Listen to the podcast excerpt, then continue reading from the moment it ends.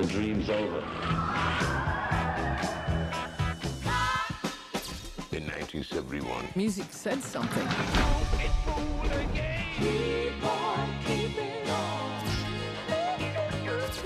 The revolution will not be televised. The world was changing. We were creating the 21st century in 1971.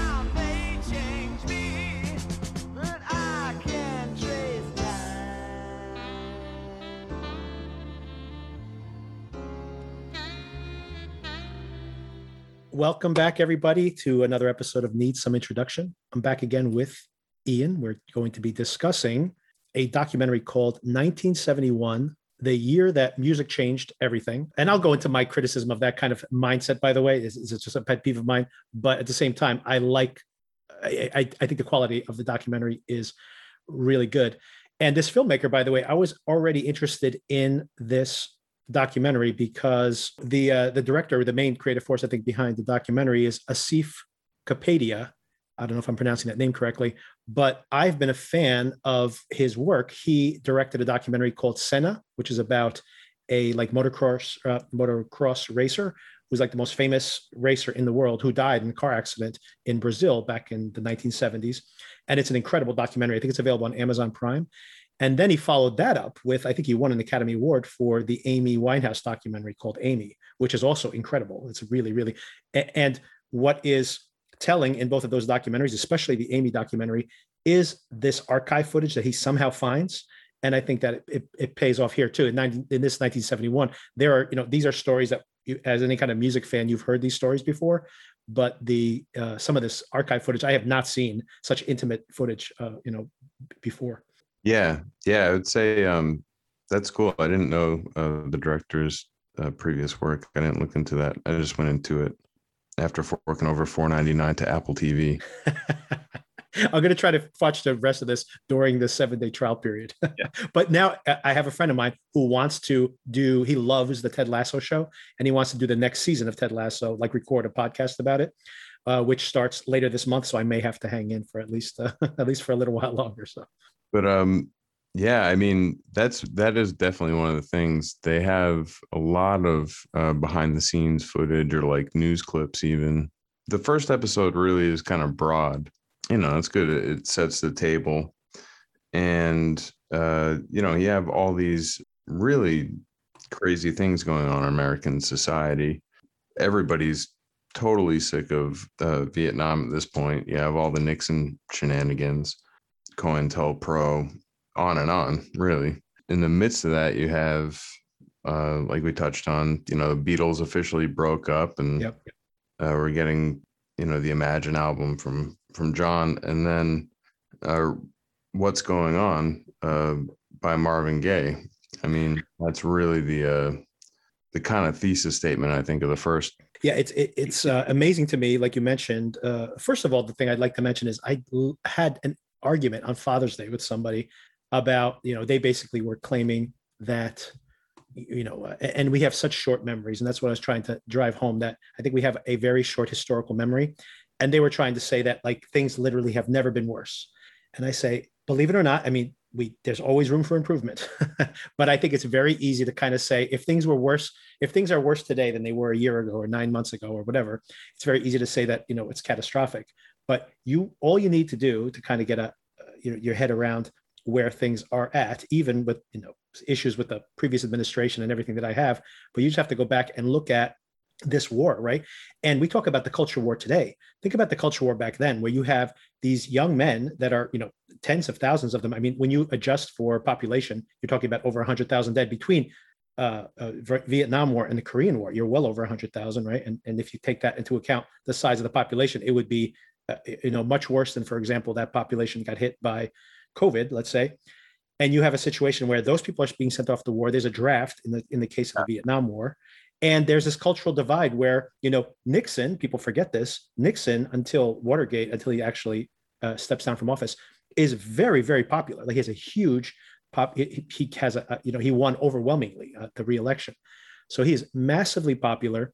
And yet, you know, not when you look at generationally, you know, there is a huge culture divide between the silent majority, as he called his his uh, following himself, and he basically diminished these protesters, saying like, yeah, they're very loud, but they're a sliver of the population. But that sliver of the population was making art and very transformative art at this time, right? Whether it's the movies that come out of the late '60s and early '70s, or it's the music.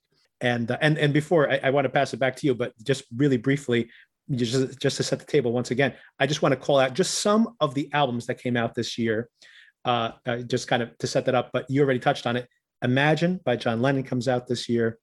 Uh, you know, Let's Stay Together by Al Green. If you're a big fan of that album, that's a, what probably his greatest album. Uh, you have Young, uh, Gifted and Black by Aretha Franklin. Uh, you have Shaft, the Shaft soundtrack, which is you know influential, especially for disco music. By the way, very very influential for disco. Uh, you have What's Going On by Marvin Gaye, maybe the greatest album that came out that year out of many.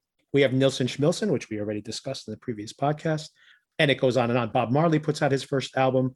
The Rolling Stones and The Who put out one of their best albums. Janis Joplin puts out a great album. Carole King puts out Tapestry. Joni Mitchell puts out Blue. This is a crazy, crazy year. And, and, this is just the tip of the iceberg. There's many others that, oh my God, Maggie May, right? Rod Stewart, we just bashed him in the previous podcast.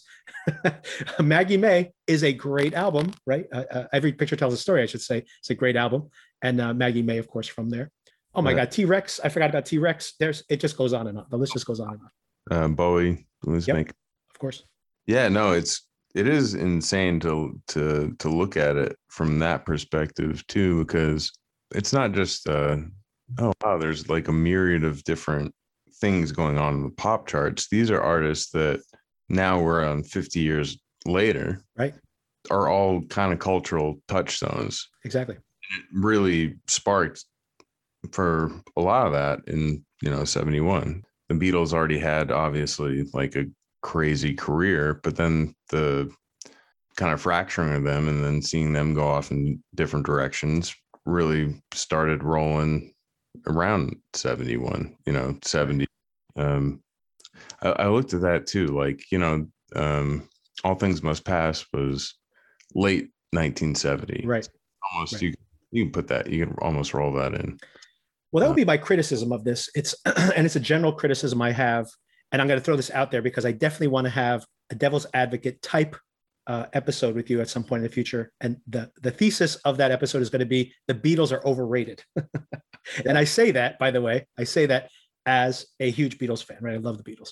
But I, I do want to put that out there. And the reason i mention that is i think it also ties in with kind of my perspective on history where i feel that we have this need, especially in, in the United States, but in general, to have this theory of like the great man, right? So this, whereas I think that oftentimes it's more about uh, like the telephone probably would have been invented by someone else if it had been invented by Alexander Bell. As a matter of fact, it was copywritten by you know on the same date, basically patented, I should say, on the same date by two different inventors, right? And it's just like kind of the luck of the draw. So basically, it gets to a certain point, things are happening, and then they kind of coalesce.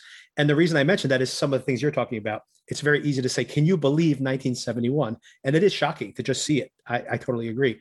But I could say the same thing about 68. I could say the same thing about 75, 76, right? So there is like a good eight-year window where, and but to that point, there is a lot of stuff happening, right? There's fracturing of uh, society, right? and uh, and we're starting to see these kind of you know and, we don't and we don't see that kind of coalescing again of of trying to co- have a co- cohesive um, single culture again until like the 80s which doesn't last very long at all by the way yeah. but i think that that uh, um, uh, so anyway it, i think it's it, it it even though i kind of disagree with that perspective that 71 somehow changed music when you can really just move the frame a little bit and see almost the same thing but it yeah. gives you an excuse to talk about all these things that are happening right? So. Yeah it's pure framing. I mean it is right. kind of conscious it's like oh, it changed everything that exactly. was it january 1st 1971 exactly exactly. Come out till you know october of that year so when did most people hear him probably 1972 at that point i don't know um, and they, it, and they cheat a little bit here. Even I mean, they play um, what's that? Uh, what's that uh, Iggy Pop song? This is in a later episode, and I'm just getting this. I haven't seen the episode yet, but I've uh, I've seen the playlist, and they play like uh, oh, and they also have like uh, a Bob Dylan song that was recorded in both cases. They're recorded in 1971, but they're not even released until like the, the mid 70s, right? So they're they're really cheating there to kind of, you know, I mean, if you go by when you record something, then some of these songs should be like 69, right? And then if you go by when they're, re- you know, so it's it's all. But what, like I said, you know, if you squint, it still is undeniable that there is an incredible amount of great music coming out at this point. Yeah, and that's the thing. You got to kind of just take it like, all right, they need to put it in some sort of framework. Right. Uh, and, you know, for the most part, I mean, it really is like a pivotal year outside of the arts, but Right. the way the reflected it is one of the most notable aspects. You know, I mean, I, I think um, the whole Marvin Gaye thing, uh, what's going on being the real kind of keystone or centerpiece of or starting point of this uh, documentary and how they frame it is because you know that's a real interesting demonstration kind of like a generational split that was really going on. Because you had um, marvin being part of the uh, motown you know assembly line an awesome creative assembly line. But you know nonetheless um, you know berry gordy had set up a system and it didn't involve uh, protest songs or social music or anything of that sort. And Marvin was the first one really to to break that mold completely, and that opened the floodgates, in my opinion, for Stevie Wonder. Yes. Um, we also had a, a cool record release this year, not one of like the canon ones that people uh, usually mention. It's not. It's outside of the talking book, but good record nonetheless. And you could kind of see already there was some drift in his subject matter or production styles. That was something that Marvin Gaye like really kicked down the door in for Motown artists. and that's kind of what shocks me when you think about that is like for example how um, you know him releasing uh, what's going on was considered controversial even by uh, berry gordy because he didn't want to mess up his brand which was you know pop music and of course he'd become massively popular by having this kind of um, black music that was uh, palatable to white audiences right? The audience was mostly white right? And um, uh, so it's massively successful and he's afraid of uh, and instead of course the record is massively sells huge amounts right? Don't punish me with brutality. Talk to me so you can see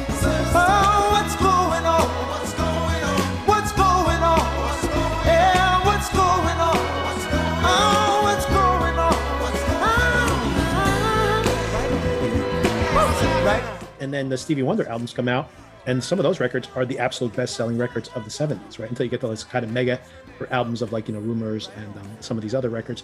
But until that that happens, I mean, these albums sold like five, six million copies. I think what's going on has sold. I mean, this is over time, but they've sold over 10 million copies. I think at least one of those um, Stevie Wonder albums has also gone over 10 million. But you think about like that was unheard of, you know, other than the Beatles, let's say, other than the Beatles, it was unheard of for anyone to sell that number of albums. I mean, people bought singles, people didn't really buy albums uh, Yeah. until the, uh, the probably until the Beatles and then the 70s. So uh, it's just so funny that these things that they're like, you know, this will be commer- uh, you know commercial suicide, and then it's like there's a huge appetite for it, and this happens so often, right? Where everybody thinks they know what the market wants, and then they're totally wrong, right? I have not money. We make it for we see it. You take it. Oh, way they do my life. Yeah. Make me wanna holler the way they do my life. Yeah, and, and you know the funny, the usually the common denominator there is that the people that think they know what the market wants are the people that have reaped the success of previous. Of course, they want to maintain the system as is, right? Absolutely. You know, I don't want to think too much and like change my approach at all, so it should be the same, and I'll keep doing well. You know, but that's not definitely not how it works. And that even more so now, right? Like you think about the rise of corporatism, you know, which which has kind of been disrupted by these internet, like the internet itself has disrupted a lot of these things. But in the 80s, we touched we touched a little bit on that last uh, episode. But like in the 80s, everything became very corporatized, right? And, and, and it was successful for the country, right? The country's economy started to grow for the first time in a long time. The 70s were, you know, a stagnant uh, time uh, for growth in the U.S.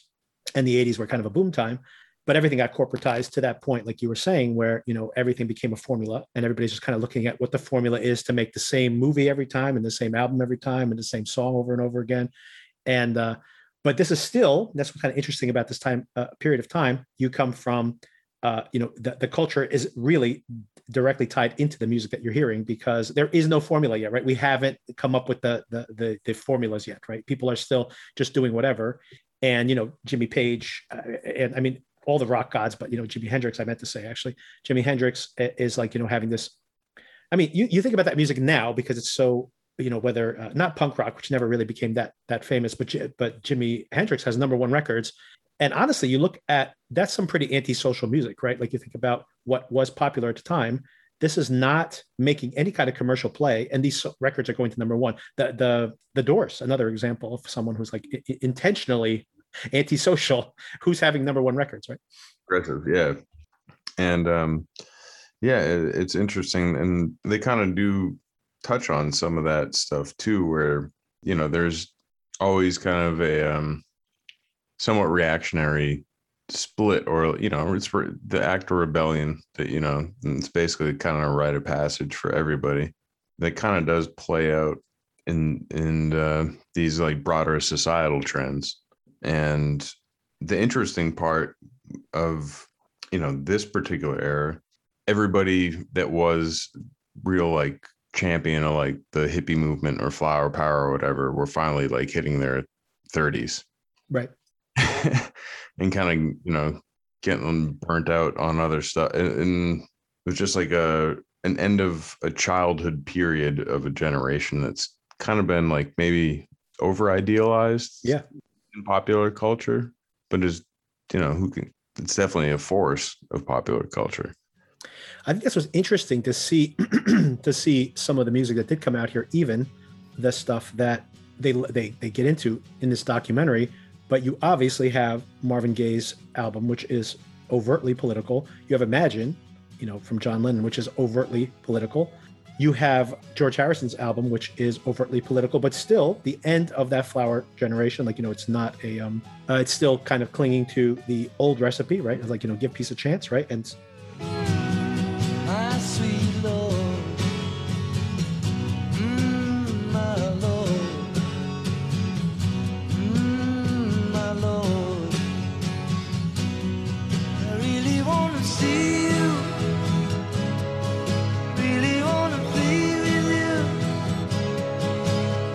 as is Lennon, although Lennon's starting to sour on it. You know, you, you, you hear him. Uh, what's the song where he actually calls out? Um, um, it's actually in the documentary. Oh no, it's it's when he's in Times Square, right? And he tells everybody to um, he goes, "So what? Flower power didn't work." He goes, "It's okay. We'll start over with something else," right?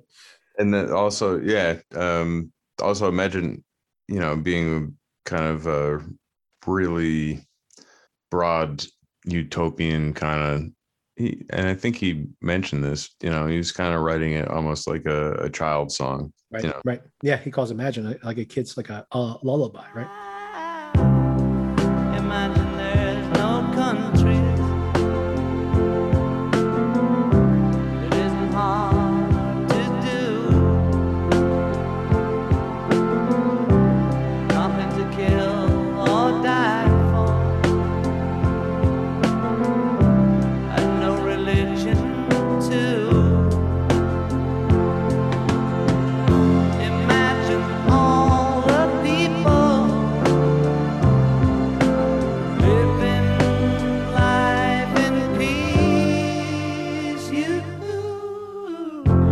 Universal, and that, but then on the same record you have songs like uh, "Crippled Inside," but then also they showed in the documentary "How Do You Sleep," Yeah.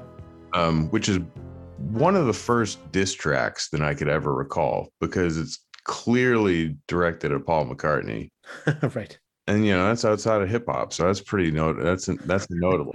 Like really shot across the bow, and um, you know it didn't come out till '73, but um, the McCartney song from actually Wings, you know, Band on the Run, uh, "Let Me Roll It," is kind of, in my opinion, a shot back at at John. But I'll have to excerpt that when we when I put it together.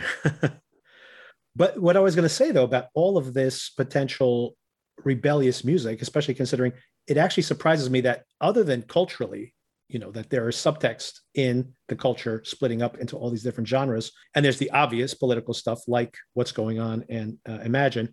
what actually surprised me in looking at all this music is that uh, it's ex- a lot of it's very experimental. You see reggae emerging. You see like Can, right? Like Can, uh, which is a re- I, I had not heard that album. You know that which is maybe the most famous album, but I knew them from that other what's that? Um, they're like kind of like they're more proto punk uh, stuff that came later. But that was actually a really interesting album, and they're you know it's almost like jazz at that point, right? So they are um, kind of merging jazz and folk and some other influences together. So that's all really interesting, but it's not political, right? It's it's experimental, but it's not really political. And as a matter of fact, a lot of this great music here I don't see as being political at all. You know, you see, um, well, maybe maybe uh, the Who is being political with uh, you know Teenage Wasteland and uh, they're all wasted. You know, Yeah, yeah.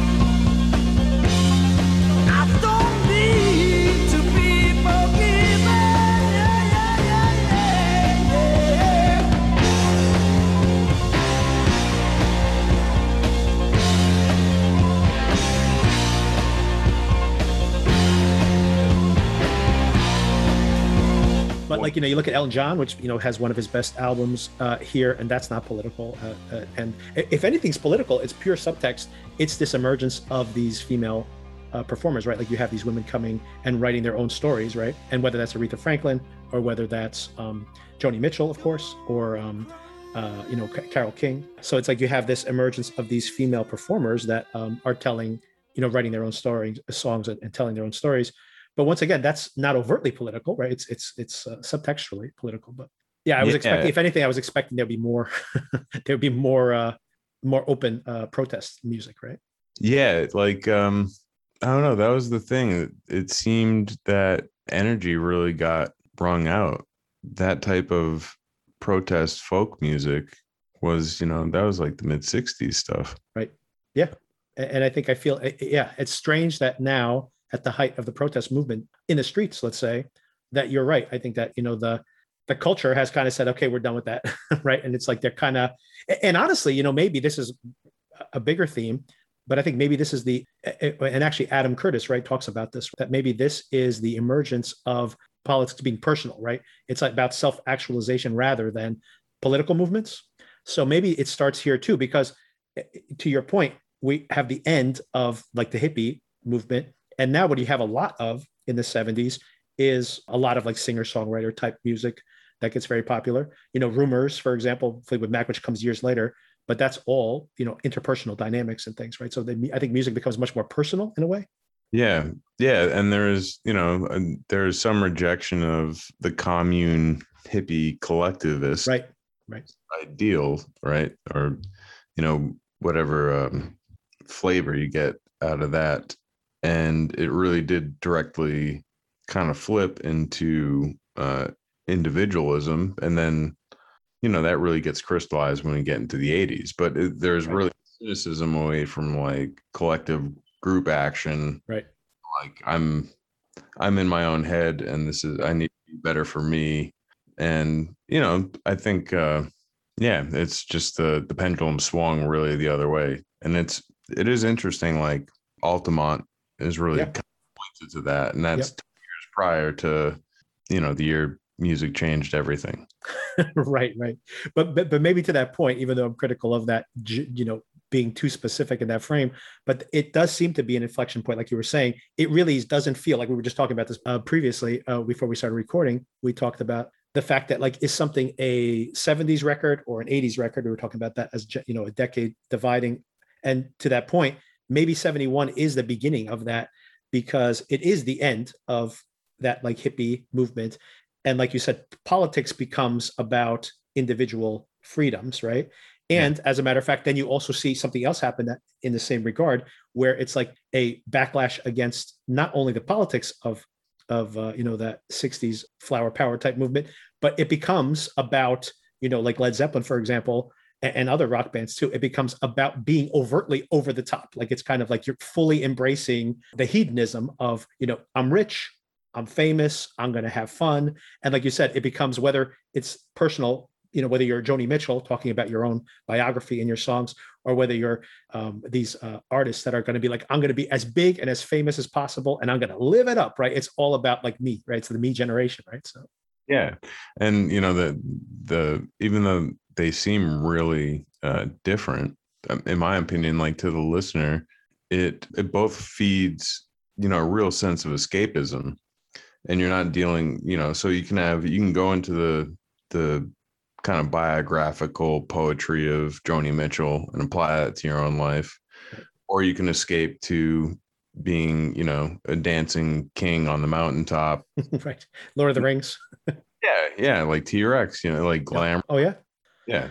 So um, you know, even though one's like super uh extroverted and one's super introverted, it really did both they both like just serve like kind of an escapist point rather than more um you know like topical songs and like protest music that was i think more palatable or it reached a little further into the mainstream a decade ago And to your point, prog rock emerges here too. You know, you have like Meddle by Pink Floyd comes out, and that's really like where they establish their future sound, the sound that makes them like massively popular versus their kind of psychedelic, um, almost twee, like the psychedelic uh, pop, or I guess it would be almost like psychedelic folk, right, from those early records. And uh, you know, they become much bigger. And you have like Yes puts out their, you know, Fragile, which is uh, you know very important. But to that point, like you were saying before, it almost becomes like science fiction now, right? The- the- these these songs are no longer about. I mean, I guess they are. I mean, like you know, yes is still talking about uh, you know personal, but once again, it is you know internal, right? Like uh, I It's seen all good people, like I, I'll be around about, or I seen all good people uh, turn away, right? Like it, it's it still is their politics is still very uh, internal, right? So yeah yeah and you know even the allegories are are more you know self i don't know it's yeah it's from the first person perspective rather than you know kind of a macro perspective So that all being said, how do you think, and does he fit into this at all? How does Bowie fit into this, right? Because Bowie is going to emerge 71, 72 between Hunky Dory and then Ziggy Stardust, right? He is going to emerge as like the Bowie that is going to be so influential for maybe the most influential artist of the 70s. And he's going to ride many different trends throughout the 70s. But how do you, how does he fit into this? Because you know, here is someone who is experimenting with these different genres, but he's right, like he is literally inventing personas and then inhabiting those personas, right? So, which is not at all in vogue at the time, right? yeah and um the thing that is kind of interesting there too like they they touch on in the first episode it's uh he's touring in support of uh you know the man who sold the world that record um which was released the year prior and, and that's hunky dory and there's you know the contrast there is kind of just what i was referring kind of getting at where hunky dory is kind of a um it's in the same vein of more like personal personalized smaller stories. Right.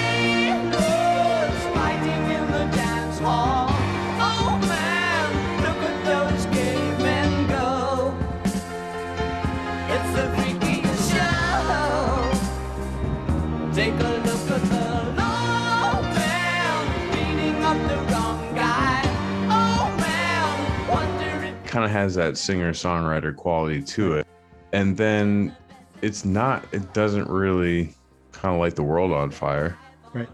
you know he basically goes completely the extroverted route with ziggy stardust Right.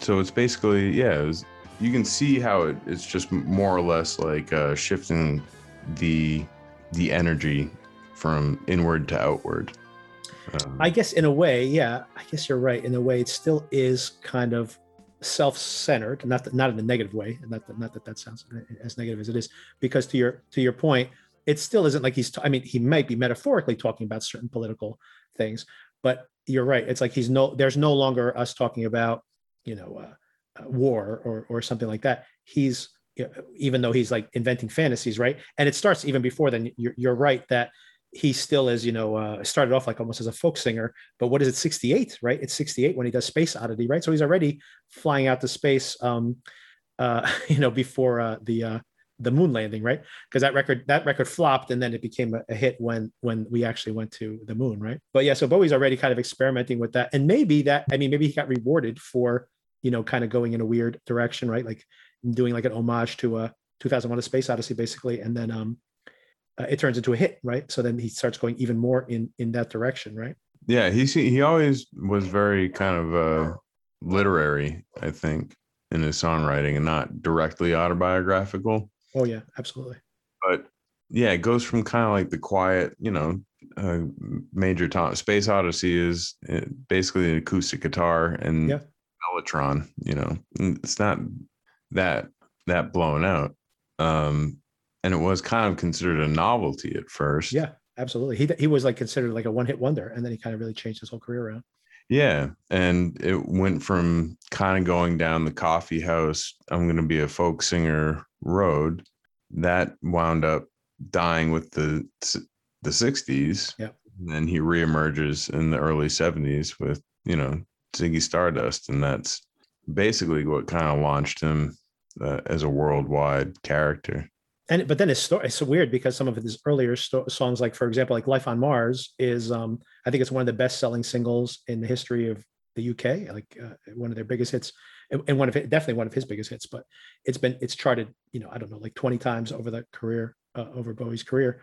And i think right after he died it jumped back into the top 10 again right? So it's been this massively successful song but that was not a hit when it came out. It came out like you know after uh, he becomes a star they kind of reissue his earlier singles and then they, those become hits as well.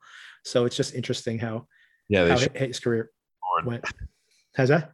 they shuffled him back up the board once he had some selling you know they they reissued stuff Which is how it always used to be, by the way. So it's very funny when I look at someone's, um, you know, just randomly when I look at some of these artists, I look at the discog- discographies and you'll see like even Al Green, for example, like uh, when um, Tired of Being Alone took off. And I think I was his first number one. It might have been a number one. I think it's definitely his first number one.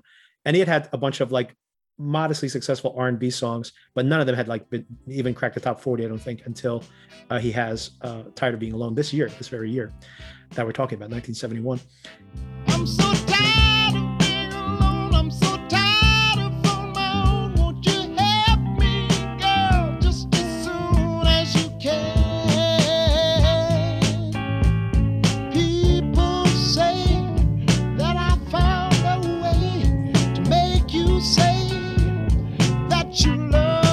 And then um, which then becomes kind of a formula for him. It, it, that's really becomes his sound for the next few albums. But then they reissued a bunch of his earlier songs, and some of them jumped up the charts, right? So it's like it's kind of like a normal staple that when someone breaks, you try to get all their other stuff back up on the charts again, right? Yeah, and you know the thing is, it's like um, that's seems strange now because there's no time to pause to consider. Okay, we got to press another. How many records we're going to invest in? There's no physical inventory involved, really. You know, Right. everyone recording stuff digitally, you can instantly publish any amount of information, basically. So you wouldn't have that, you know. and It, and I don't know which is better. It, you know, it's kind of interesting, you know, being allowed to have a stream of conscious, like, oh, I made the song today. I'm going to put it out tomorrow. Right. Not have to, you know, wait and coordinate and, you know, marshal your resources. But then again, you know, that's quality control Right. step in too. So it is interesting, but yeah, like I don't know, Bowie and the whole glam thing. Yeah. Uh, which But- it's it's funny because he was only really he killed Yeah. off Stardust. Yep. Made uh his next album Aladdin Sane, and that was basically it. And then it was on to a different kind of character. Yeah, that, that- I mean, we could go and We could probably do a digression on, on glam at some later point. But I do find that funny that he like survived glam. He was smart to kill off Ziggy, as huge as it was, because it's kind of like glam doesn't last, right? It kind of fades away. And uh, T Rex, unfortunately, um, uh, what's his name, dies, right? And that that kind of ends, to, you know, and and that was what a, what an interesting artist he was. And by the way, going back to like making connections to all our previous episodes, I hadn't at the time made this connection until I started to um, re examine T Rex as an artist. But um, talk about influences on Prince, right? You talk about like, um, uh, you know, uh, some of these other artists, right? But you have this, uh, you know, uh, someone who's notoriously a womanizer, someone who's very small, like Prince, right? Someone who's like a guitar virtuoso, right? And uh, and a very weird, you know, and, and as a, a very innovative uh, musician, but very strange. Like you know, like uh, some of these early records are like all fantasy, like lyrics and stuff, right? Very weird stuff until uh, and again like that goes this they also exist on that 60s, end of the 60s, early 70s axis. So the original Tyrannosaurus Rex, Yeah. Marc Bolan on acoustic guitar, and some dude named uh, I think he took the name Mickey Finn, which is kind of like a play on a um, Jar like a Hobbit name, uh, the Finn clan of Hobbitshire or whatever. Um, but yeah, they're doing like you know total like fairy tale music, hippy dippy crap Right. and then that the 70s hit and things get a little more electric and uh yeah he's playing like old chuck berry riffs and singing about cadillacs again you know? yeah. You're my babe. Because you're my love. Oh, girl, I'm just a jeepster for your love.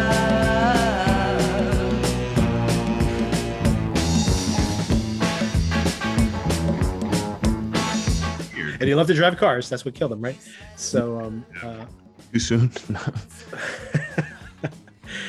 um, but let's play some actual music for each other. So, tell me something that you discovered either through the documentary or on your own that um, was either like a rediscovery for you, like something you haven't heard in a while that you're like, oh man, I forgot how much I love this song, or maybe something new that you discovered for the first time. Okay, so yeah, the um one of the first things that are introduced one of the first songs introduced in the first episode is Ohio by Crosby, Stills, Nash and Young, um, which we you pointed out wasn't actually released uh, in 1971. But what was released in 1971 is an album by the Isley Brothers Hmm. called "Giving It Back," which is all covers. Um, so that's a gold mine for me. But they do a um, a medley of Ohio and uh, the song "Machine Gun," which I think Jimi Hendrix may have been the original singer on Machine Gun. They also cover uh, "I've Seen Fire" and "I've Seen Rain." James Taylor. So yeah, I'll play a little bit of the start of this.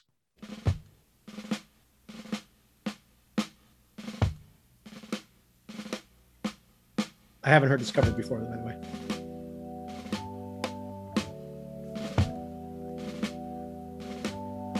Can't you see the soldiers?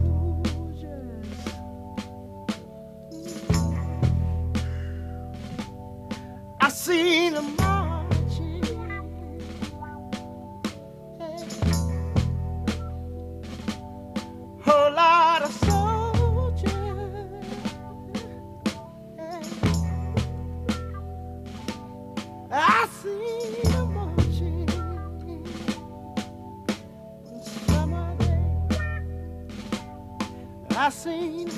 Ten soldiers, I hear them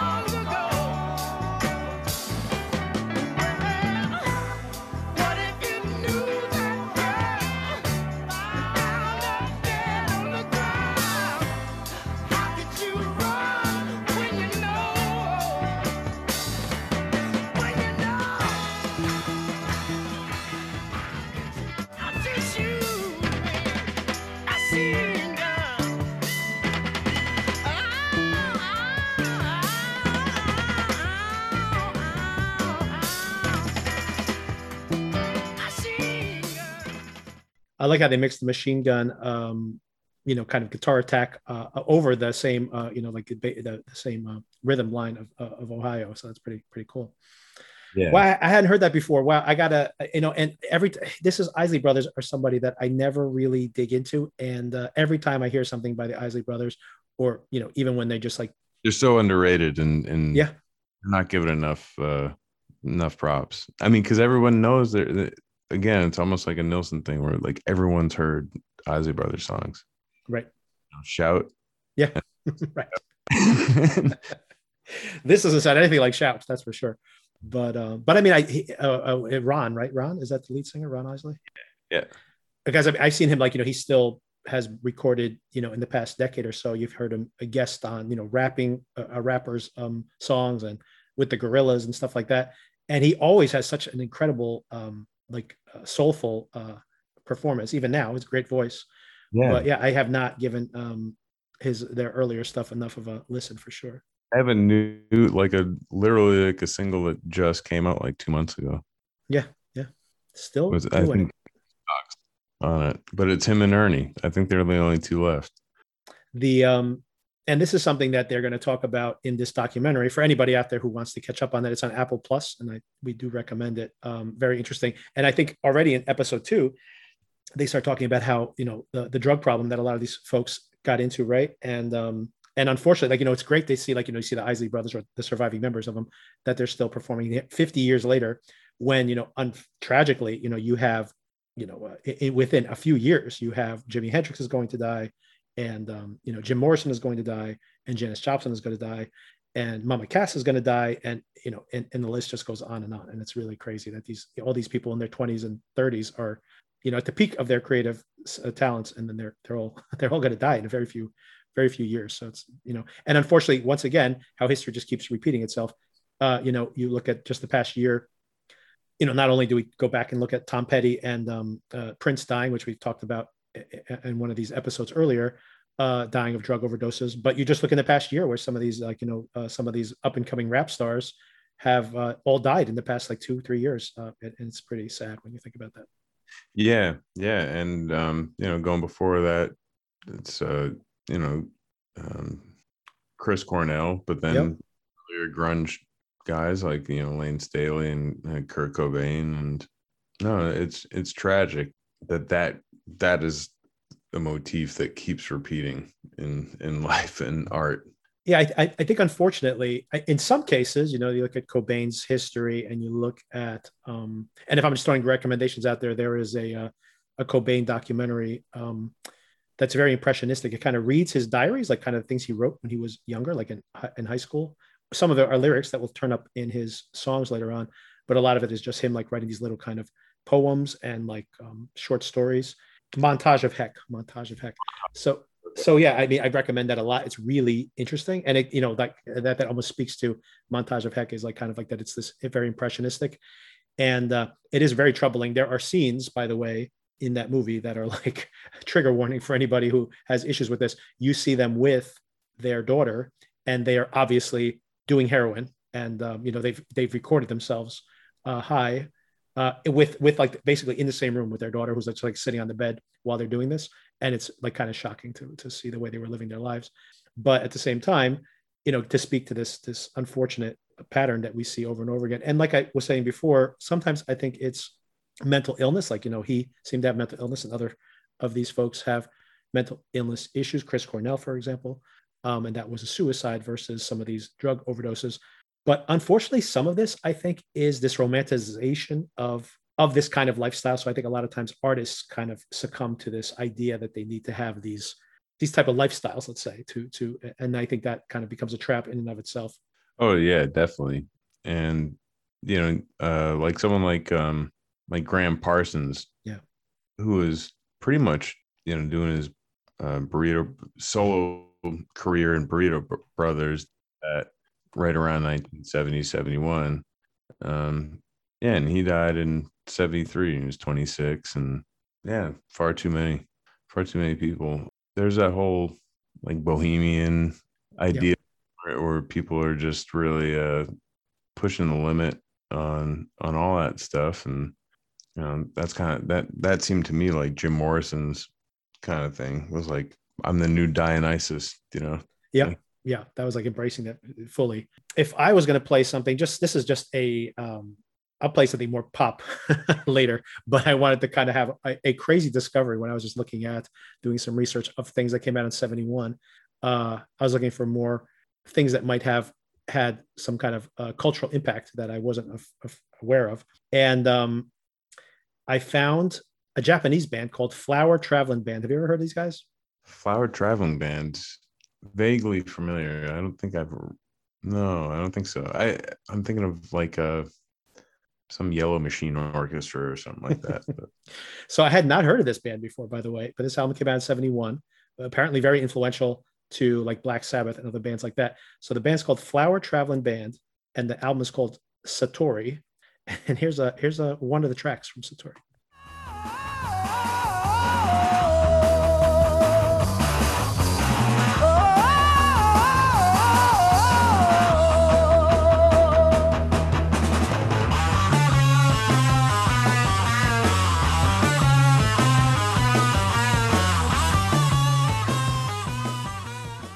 Yeah, so that's something I'd never heard before, but obviously very influential on metal, right? This is like uh, Judas Priest before Judas Priest, right? oh yeah, yeah. I can see. Um, I can hear Glenn Danzig taking a liking to that. yeah, absolutely. Yeah. Um, the uh, um, yeah, so I was looking for kind of like weird uh, uh, nuggets here. Um, um, I can play something other str- strange stuff here, but uh, I was going to play also just like kind of a discovery, not a discovery, but like a rediscovery of something that is not as out there. Oh, there's so many. I mean, there's so many really great songs. I'm going to pick something here.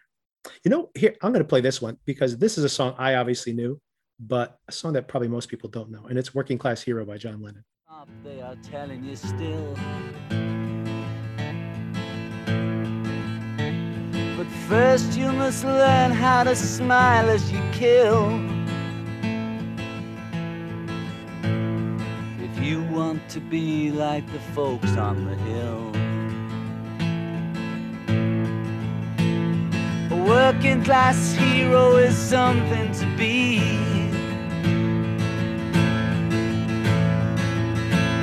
A working class hero is something to be. If you want to be a hero, well, just follow me. So that's an uh, that's an overt uh, um, political song, right? That's really talking about the like silent majority kind of sending their their youth off to, to war, right? Um, so, but I mean, it, like I said, it's it- it's a song that I don't think gets uh, covered that much. B- uh, David Bowie, by the way, covers this song very well uh, in his um, with that band he had with um, Adrian Belew. What was that band called? Uh, Machine Tin Machine.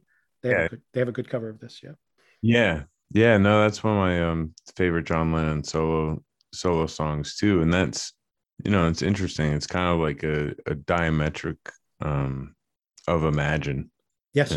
You know, where Imagine's very prosaic and hopeful, and you know, and it's in the title. Um, and then this song is very uh, literal.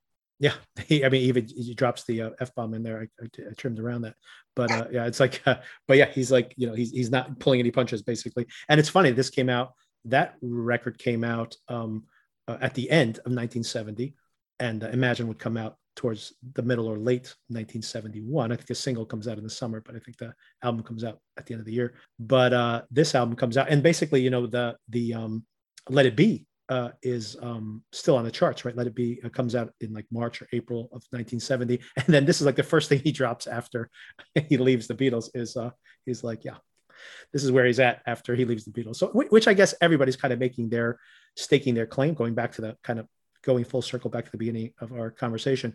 But everybody's kind of drifting off in their specific way. John Lennon's kind of staking a claim. This is where he's going to be. He's overtly political, kind of confrontational. George Harrison's fully in full bloom as a, you know, um, flower power guy. He has the, the the this year, very importantly, has the concert for um, Yeah. Bangladesh, right? Bangladesh. Uh, and so that's a very important um, event this year, right?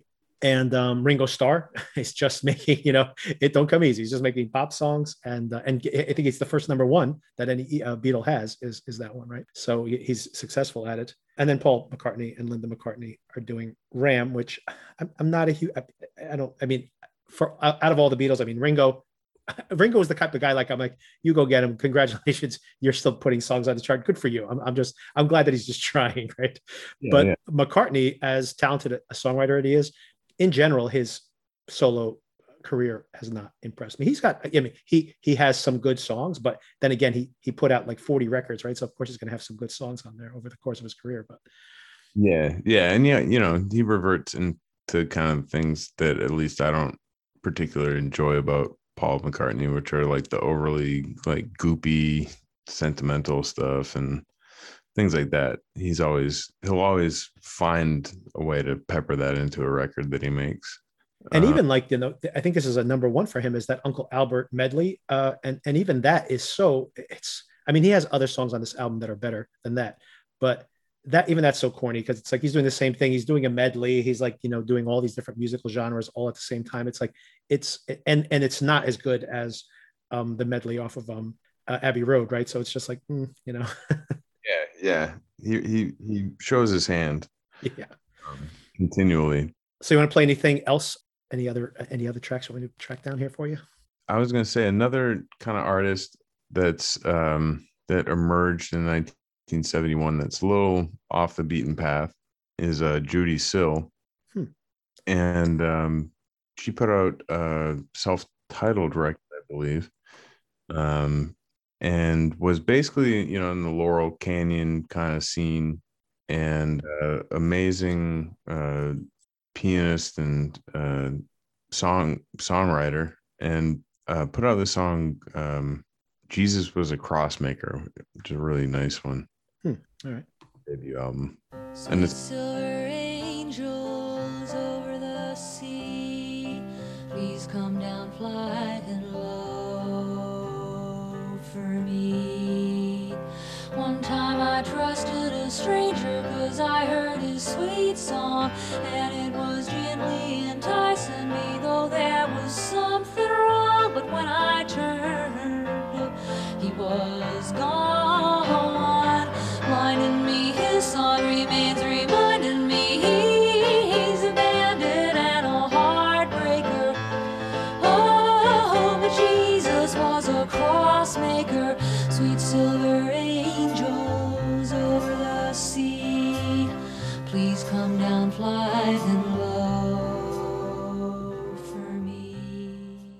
It was interesting about her delivery. I, I don't I knew nothing about this artist, um, another singer songwriter that's emerging in this time, but um, female, I should say, because there's a lot of these that are coming. This is kind of the, the maybe the first wave, second wave of uh, feminist uh, songwriters coming up and and kind of uh, claiming a stake or at least riding that wave into popularity.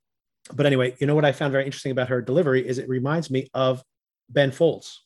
yeah, I think that might be where he gets some of his uh um his I wouldn't be surprised if he's been influenced by her. I'd have to actually track that down. But uh, yeah, interesting.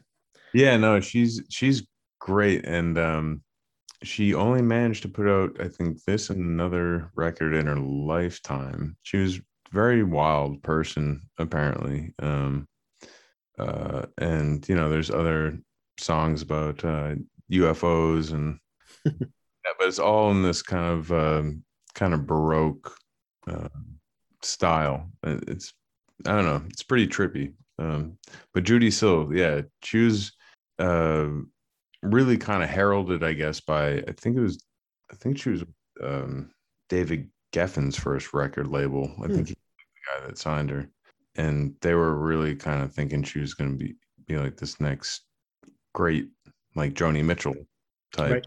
But I think uh yeah, like she wasn't promoted in that way or other stylistic things probably got in the way of that. But another very interesting artist that uh kind of was born out of the end of the 60s.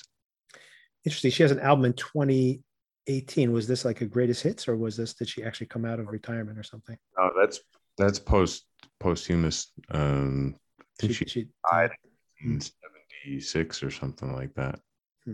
Yeah. yeah, I see she only had 73 and 71. That's her only other records. That's unfortunate. What did she die of? Do you know? Um uh heroin overdose, I think. Oh my goodness. Yet again. So again, it's it's riding the same wave that's in this uh, first kind of few years of the '70s that seems to be taking a lot of uh, a lot of folks over that were you know flower power people before hard drugs took hold. I played a couple songs. Do you want to play another one while I? Yeah. So um, you know, on that uh that Isley Brothers record, Giving It Back, there was one song on there that wasn't a cover um of theirs called Cold Bologna, which is a cool song. But the notable part about that is uh Bill Withers was playing uh guitar on it as well. Huh. In 1971, he released uh, his record "Just as I Am." Right, there's a huge hit on it. Yeah, and here's that one. Ain't no sunshine when she's gone. It's not warm when she's away. Ain't no sunshine when she's gone, and she's always gone too long. Anytime she goes away. Wonder this time where she's gone. Wonder if she's going to stay. Yeah, that's a great one. I love that song, by the way. I absolutely love that song. And I have to hear that record. I heard the album itself is actually good. So I, I need to, and like, unfortunately, like a lot of these things, it's stuff that, um, it, you know, you hear that one song and it, like only that one thing kind of, you know, is the tip of the iceberg, but it also is the one thing that kind of survives, right. In, in- on, um, uh, on the radio. And that's another thing I was kind of exploring today out of coincidence, not out of coincidence, actually, as part of this exploration was I was just looking at the top 100 songs of 1971 and it's amazing that even songs that are very popular like for example uh, we already talked about this in a previous episode in one of our co- covers episode but the um, the Bee Song was like you know one of the biggest hits of the year and it goes down the list maggie may and, and that's what this is actually going to lead to my next track i'm going to play but maggie may by rod stewart you know after disparaging him in the last uh, episode you know uh, what a great record every picture tells a story is and th- why to this day he's maybe one of my, the most biggest disappointments as an artist to me uh, because he had so much potential. And uh, but that song not only is it a great great song, but um, that was the second biggest hit of the year uh, in 1971. So it was very extremely popular. But not only does he put out that record, he was incredibly prolific at the beginning of his career. He's also still um, putting music out with the Faces, and this song, "Stay with Me," is also from 1971.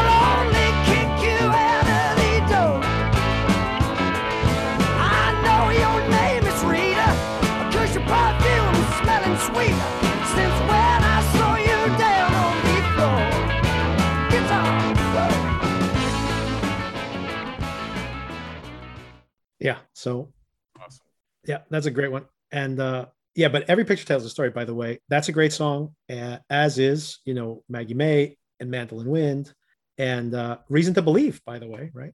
to believe someone like you makes it hard to live without somebody else. But yeah, he's, he's this is a, a really strong record, and pretty much nothing else he put out after that was as good. like yeah like like we we touched on before it's just like he had a golden voice and like he had a great band for such a small Yep. window of his career and then oh well you know I mean, I and once again, I don't know his biography, but I'm pretty sure those folks would have continued to make music with him, considering how massively successful he was. And I just feel like he, I don't know, he just drifted into other stuff, and uh, none of it was very interesting to me. And it just got worse and worse. By the way, it's not even like he pivoted into, you know, do you think I'm sexy or something? and then he pivoted back. It's like he just, you know, by you know that that do you think I'm sexy is pretty interesting by his standards compared to you know at least he's like experimenting with like disco or something. By the time he gets to like the you know he's just doing like really boring ballads in the, at the beginning of the '80s. It's just one terrible song after another. so yeah, this is uh, you know, on the heels of of Marvin Gaye kind of establishing artistic freedom at Motown. Stevie Wonder was like right after him on that Yeah. and kind of concurrent, you can probably say. But um this is one of my favorite songs from his 1971's uh, album Where I'm Coming From called Do Yourself a Favor.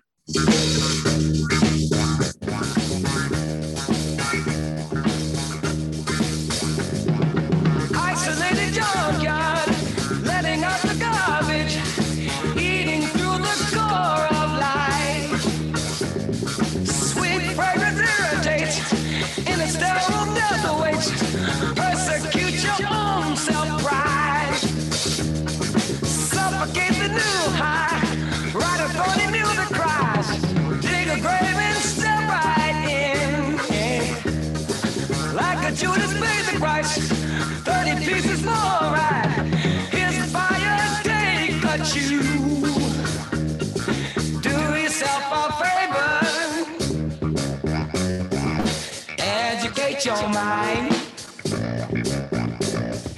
Get yourself together. Hey, there ain't time.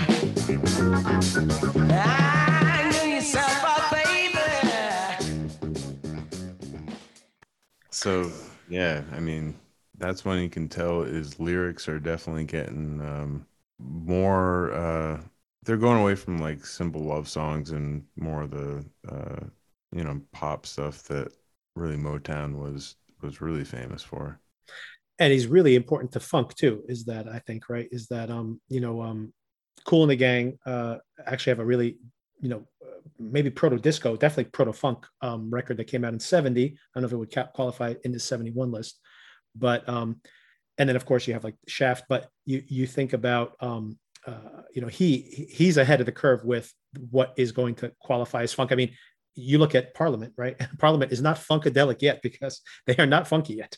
But um they are um but you know like but funk is coming and uh and and, and he's stevie wonder's very very important to that. And you hear a lot of it right there in there right with the the keyboard is going to be key. yeah. Now unfortunately rock and roll music is very sexist and women did not emerge until really right about now. So uh and in general uh and i gravitate to also by the way mostly male performers. So maybe on the next episode we can uh, kind of talk about singer songwriters and we'll focus on women. We can i mean you also have leonard cohen and nick drake and and cat stevens. So there's there's definitely going to probably be overlap with male performers as well when we go into into that with the next one but we should also focus on the ladies because the ladies finally get to have uh, their moment in the sun here in the late 60s early 70s and i'm going to wrap it up with joni mitchell because blue by the way i think it's the 50th anniversary of blue this very week right? Yeah. so um uh so joni mitchell right? And uh this is a pretty this is maybe not the most well-known song off this album but it is definitely a very well-known song off this album. And and maybe my favorite joni mitchell song and it's river like a little christmas carol here at the beginning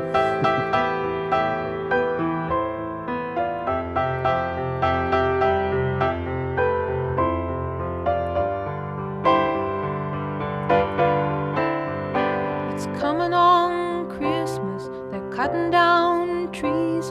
They're putting up reindeer and singing songs of joy and peace. So I wish I had a river I could skate away on. But it don't snow here, it stays pretty green. I'm gonna make a lot of money, then I'm gonna quit this crazy scene. I wish I had a river I could skate away on. I wish I had a river so long teach my feet to fly.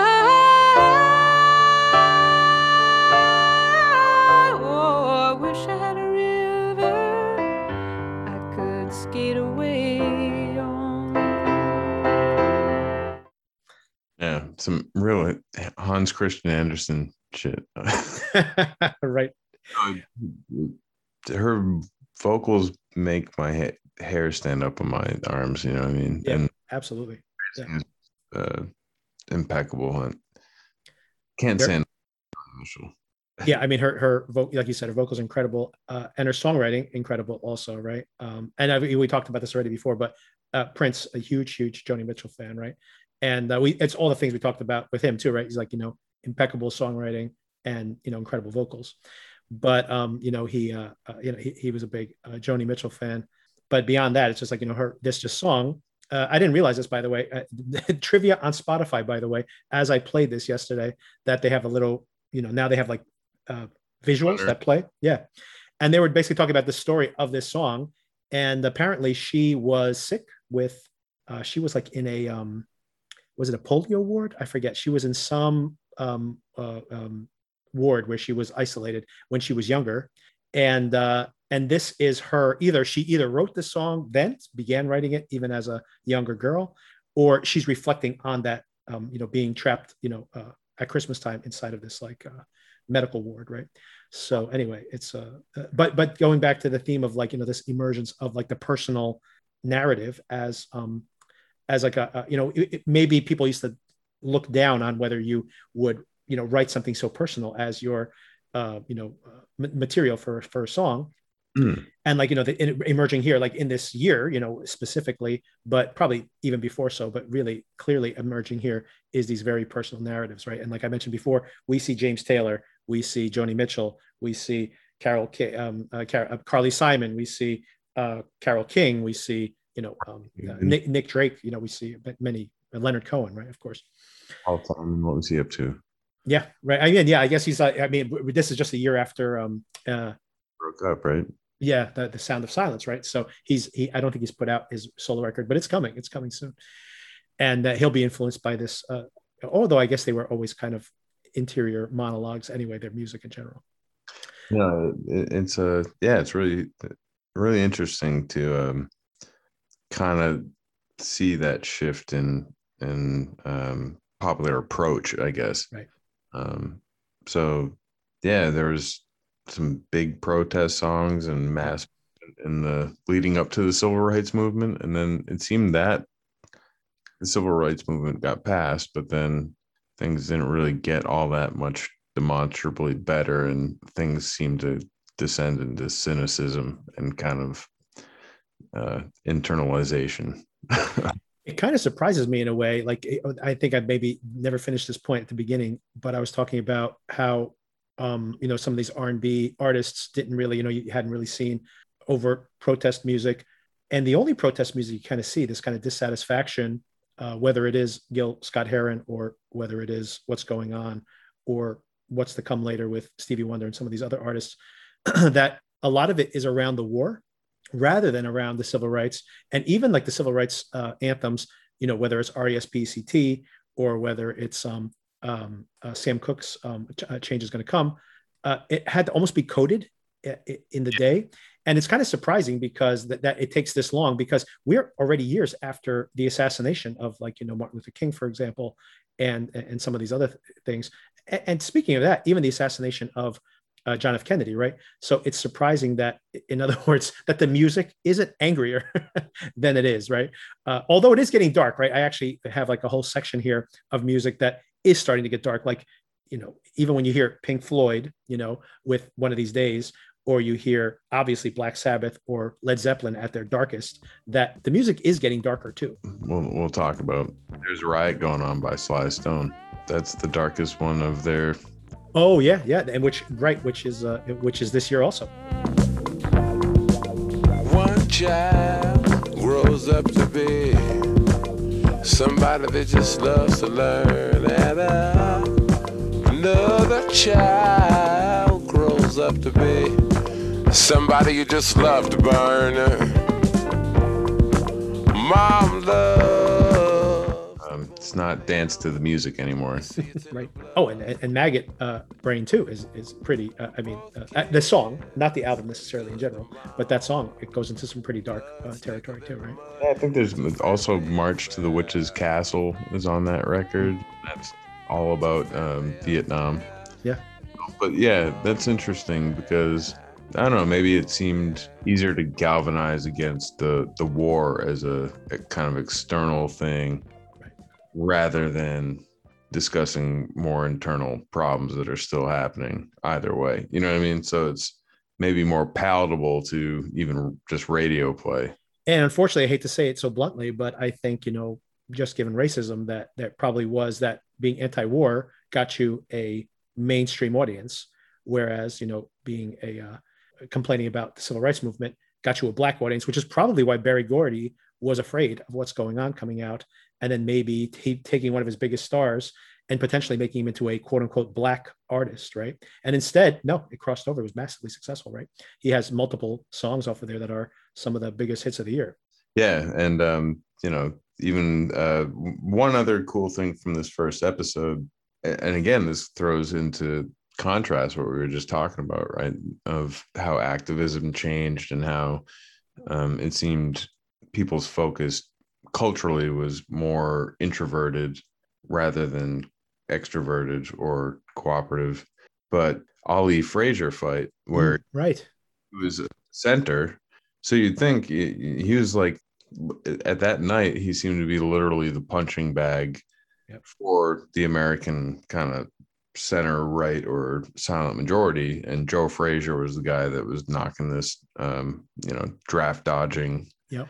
so and so out, you know, and uh, Yeah, that, that's actually a very interesting point, and they they they only talk about it briefly in the documentary. But you're absolutely right, and that is very fascinating. Just to go into Ali, I mean, that's a much bigger topic, but to go into Ali's biography and see exactly that, where he was, he went from being, first of all, you know, even though in retrospect they say he like they like to frame it as he like ruined his career by changing his name, you know, becoming a Muslim, and um and you know becoming a, a, a- draft dodger, and you know basically saying my enemy is the white man, right? Like that's uh, obviously uh, you know alienated him from a white audience, but they were already trying to like you know they were always looking for the great white hope. They were already looking for white uh, boxers to um to, to usurp him, right? So it's not like he had that many white fans. Anyway, they were there waiting. They were tuning in every single time, waiting to see, um, you know, him get knocked down is what they wanted.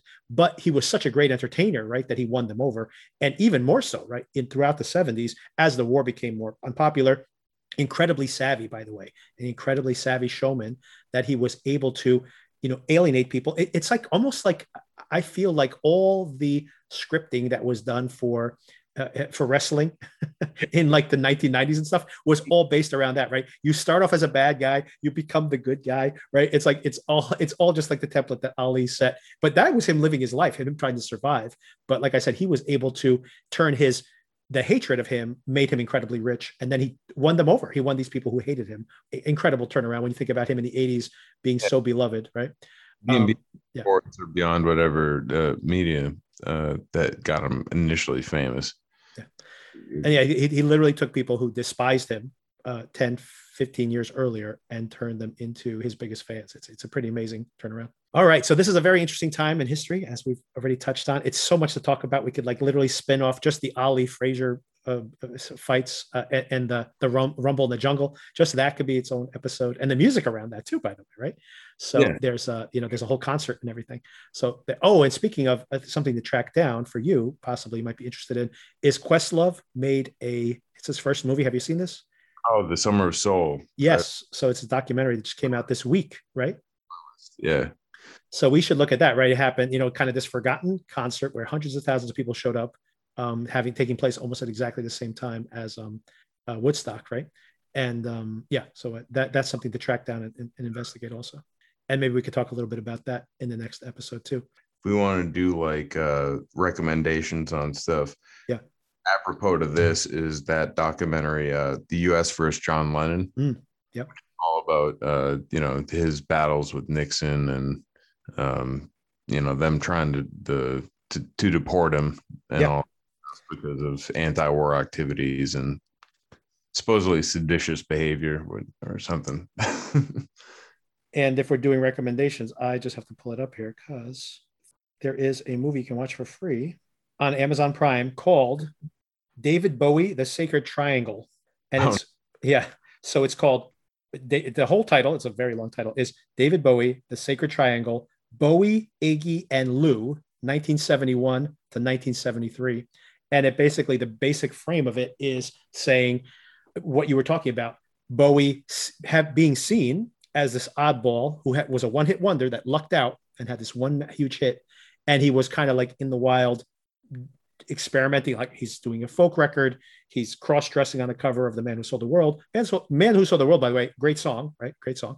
But, you know, he's all over the place with these, you know, experiments and how he kind of you know, became friendly with Iggy Pop, actually produced some of his music coming up right after he falls out with his record label. And of course, Lou Reed is just leaving um, the Velvet Underground and, and going solo. And he's going to have a big hit in a couple of years, right? Right after 71. And Right. it's not a great documentary, but the music's very interesting. And it's one of those documentaries where the content's good. The, the documentary itself's not awesome, but the, the you know, the, the, um, some of the insight is interesting. Some of the docu, some of the old footage is interesting, right? So, Yeah, because like Bowie produced um, you know, Perfect Day, that whole that uh Lou Reed record and uh Transformer, I guess it was called, or Yep, whatever. Transformer. Yep, and he did, and he also uh, remixed um, uh, the Third Stooges album, and also like you know produced. Uh, uh, well, I mean, they went to Berlin together, right? To to to, uh, to, for, to try to get Iggy to kick uh, his heroin habit, right? So, um, yeah. So it's you know, so they, there there was this, like you said, there's like a there's a synergy that forms there, and uh, it's very important to the rest of the, the decade, right? So, Cool, man. This is fun. yeah, awesome. Let's carve